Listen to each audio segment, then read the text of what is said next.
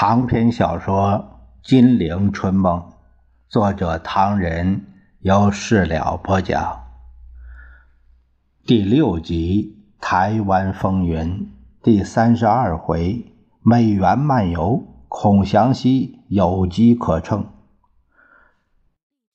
沈崇慎重，胡适之无动于衷。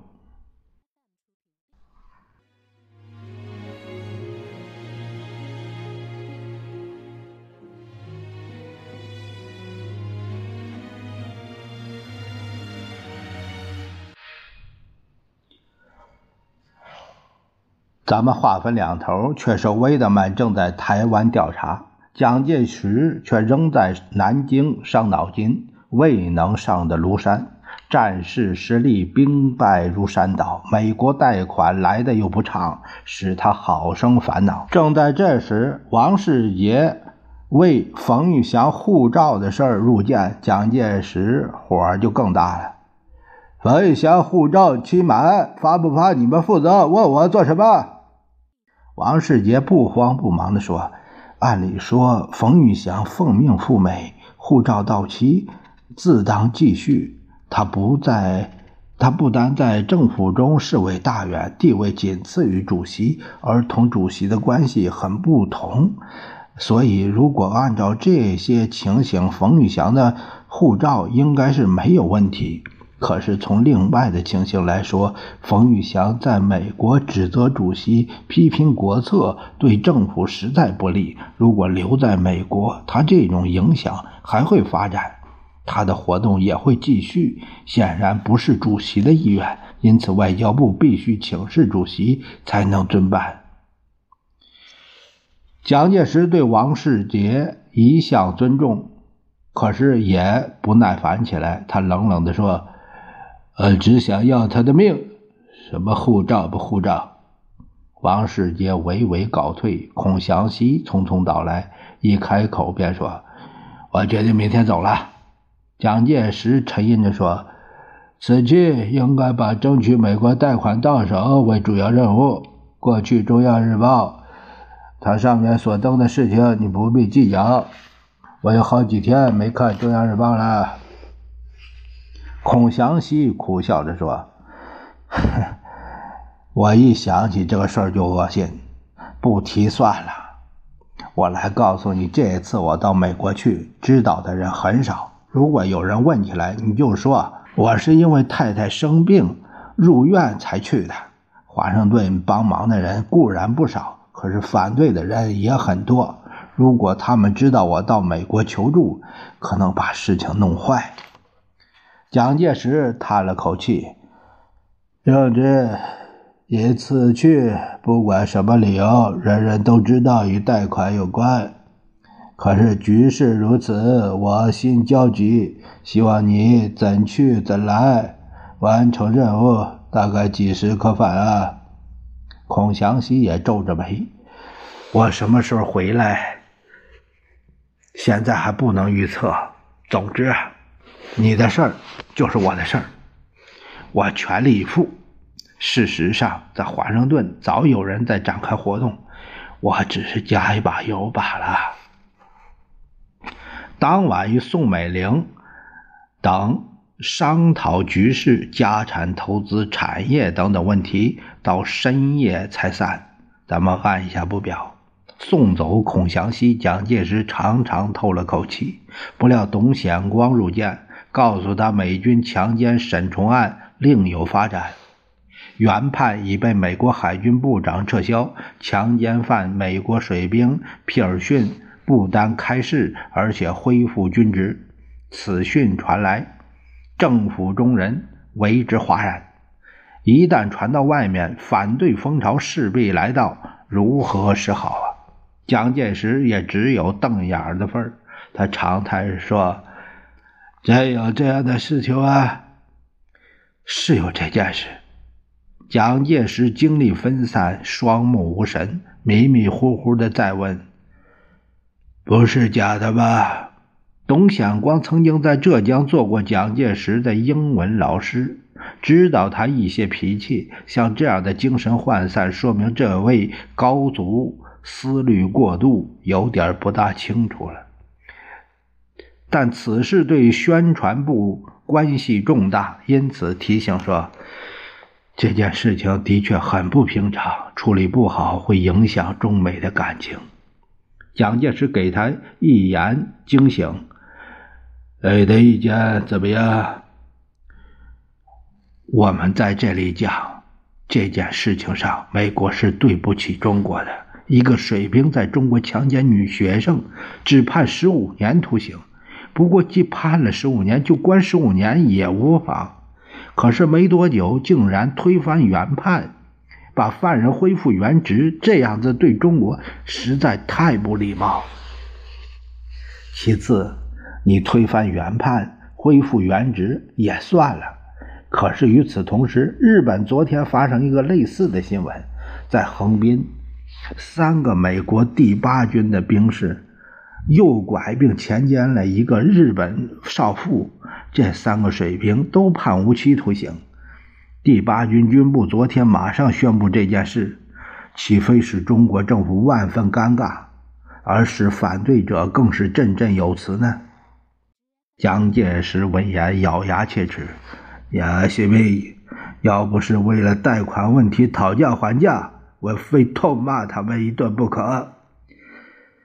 现在他不安地站起来，徘徊再三，然后嘱咐董显光：“政府报纸对此事暂时不要有所批评，其他报纸怎么说由他去，我们不加干涉，让共产党的报纸骂得越凶越好。”要美国自己多想想，这件事处理的实在太混蛋了。说罢，要于继时通知王世杰即刻入见，用外交部名义急电驻美国大使馆查询实情，并就近向美国驻华大使探寻真相，同时急电华府提出交涉，一定要美国按照原判执行。忙了一阵子，王世杰叹了一口气：“主席，国与国间像这样损害双方邦交的沈崇案，恐怕是最显著的一件。过去我们以为共产党仇恨美军，把沈崇案闹大了，以便引起民众的共鸣，对我不利。但以今天的情形来看，美国军人的嚣张情形的确非人人所能忍耐，我也受不了啊。”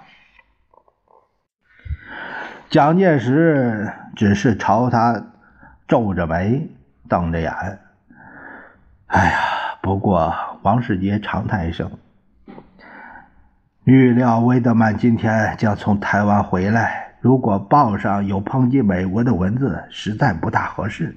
因此，宣传部如何暗中劝告各报纸不要立刻发表评论这件事，倒是很要紧的。”蒋介石点点头。后事在审重案开始，美方将判案时说过，美兵是否有罪，将是对正义的一种考验。现在我倒要听他怎么表示了。王世杰忧形于色，直搓手掌，愁眉苦脸地说。胡适博士如何表示，的确很难启口。不过，我希望他能够稍微硬朗一点。我这个外交部长啊，最怕听见“弱国无外交”那句话。这两年来，不瞒主席说，美国官兵给我的嘛烦恼够呛的了。你说什么？两年什么？这两年来。美国官兵在中国打人、杀人、强奸等等案子几千件。这几天，南京光华门外有中河桥惨案，三个美国兵淹死两个中国人。司徒大使和鲁克斯团长昨天晚上还来电话说这件事情他们要成立军事法庭自己审问，但一兄一个都不认罪。蒋介石没办法答复这个问题。他呲着牙咧了一下嘴，苦笑了一下。王世杰告辞，慷慨激昂地说：“主席，我老了，承蒙不弃，出任外长，可是沈崇案关系太大，如果办不好，外交上得不到胜利，那上不足以对主席，下不足以对人民，中间又不足以应付共产党的抨击，到那会儿，蒋介石连忙劝他保重，并且安慰说：“别这样说，美国到底是美国。”不会让我们难堪的。说罢送客，但心中忧闷。长夏酷热，入晚召见董显光，同陈布雷、于继时等人在园中纳凉，询问世间对沈崇案有何动静。新闻局长董显光说：“指学生方面情形严重，治安当局已经注意到了。”又是共党捣乱？不，看一般报道，学生们的确动了公愤。不过有些学校容易对付，有些学校很难说。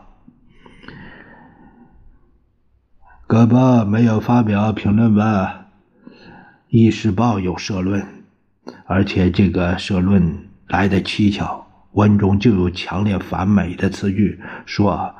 美国并逍遥法外，此举给予那些相信美国正义的中国上层阶级以很大的打击。我读了，奇怪呀，已经派人打听到底是谁写的。陈布雷脸色忧戚，半晌才说了一句：“北平来的报告说，我立北京大学学生将有行动。”还写强奸犯无罪释放是中美友谊因而疏远的大标语。蒋介石疲乏地朝陈布雷瞅了一眼，点点头。半晌，他说：“不谈了，不谈了。刚才我听说布里特明天上午来看我。这个人曾经做过美国驻苏联大使、驻法国大使，是个强烈反共的人。”是个强烈反共的人。每个人见他神态疲惫，相继告辞。第二天，布里特访蒋，果然天花乱坠，唾沫横飞，把反共前途说的美不可言，把美国的援助说的好像是万灵的灵丹妙药一样，而且。布里特话锋一转：“共产党也不是不能消灭。据我多年研究，认为三年之内一定可以击溃中共。”蒋介石眼睛一亮：“啊，三年，三年！我为什么不说四年，也不说两年，说三年呢？当然有所依据。你慢慢看我对国务院的报告啊。”现在是四七年八月，到一九五零年底。如果中国还有什么共产党问题，那你可以把我名字倒过来写，不叫布里特，叫特雷布。不过必须依照我的办法做。我这一次一回美国，一定要执行国务院的指令，发表惊人报告。主张美国应该用十三亿五千万美元的低廉代价，大量帮助中国建军，在反苏名义下为美国荡平中国共产党及其同路人，而以麦克阿瑟将军为这一项庞大战斗的统帅。蒋介石一听，乐不可支。布里特先生。十三亿五千万美元，在你们不是个大数目，我想没有问题。这件事情你要多多帮忙。孔祥熙已经到达华盛顿，回去以后可以同他多来往。哈哈，孔啊！布雷特把雪茄一搁，老朋友了，一切放心。我们几个人已经有些干啥的。呃，专栏作家们说，在说他是蒋介石将军的游说者啊。还有，你回去之后对沈图案，希望也讲几句话，别让我们太难堪。一定一定。不过他们军部之中很难说话的人也不少，我见机行事好了。接着参加了几次宴会，说了几遍反共八股，径自返去。没几天，胡适的谈话终于公布。蒋介石以十分的注意力倾听胡适的谈话。陈布雷说：“胡先生的谈话可能要引起争执。为什么？因为他显然在偏袒美国兵。当然，这是没有办法的事，他不得不这样做。这只是法律上的问题，应该由美国军事法庭去办。我们中国人。”则对此事应该慎重才是。蒋介石，他咧嘴一笑，他的谈话同我所想的如出一辙。陈布雷忧形于色，先生，我们可以明白胡先生之为人，他这样说是有他的见地，他人不能勉强。不过美国军方这样做的确大大损害了我们的威信。我心头很沉重啊，大概你这几天身体又不好，因此一动肝火。我老实告诉你，美国海军部长推翻旧案，目中无人，难道我会是高兴的？你说我有什么办法？如果我请你拟一个文稿，说不赞成这件事一笔勾销，恐怕你也不见得有把握说这篇文稿一定可以拟得头头是道、掷地有声吧？陈布雷苦笑着说：“先生，这是一点不错。如果真有这件差事我起码要少活一年。这类文字的下笔之难，难以想象啊！”呃，先生，胡先生发表这个谈话之前没有请示过先生吧？这些小事他不会找我的。唉，可是太可惜了。可惜什么？胡先生现在是我们政府中有数的博学之士，而且资格甚老，美国朋友对他也另眼相待。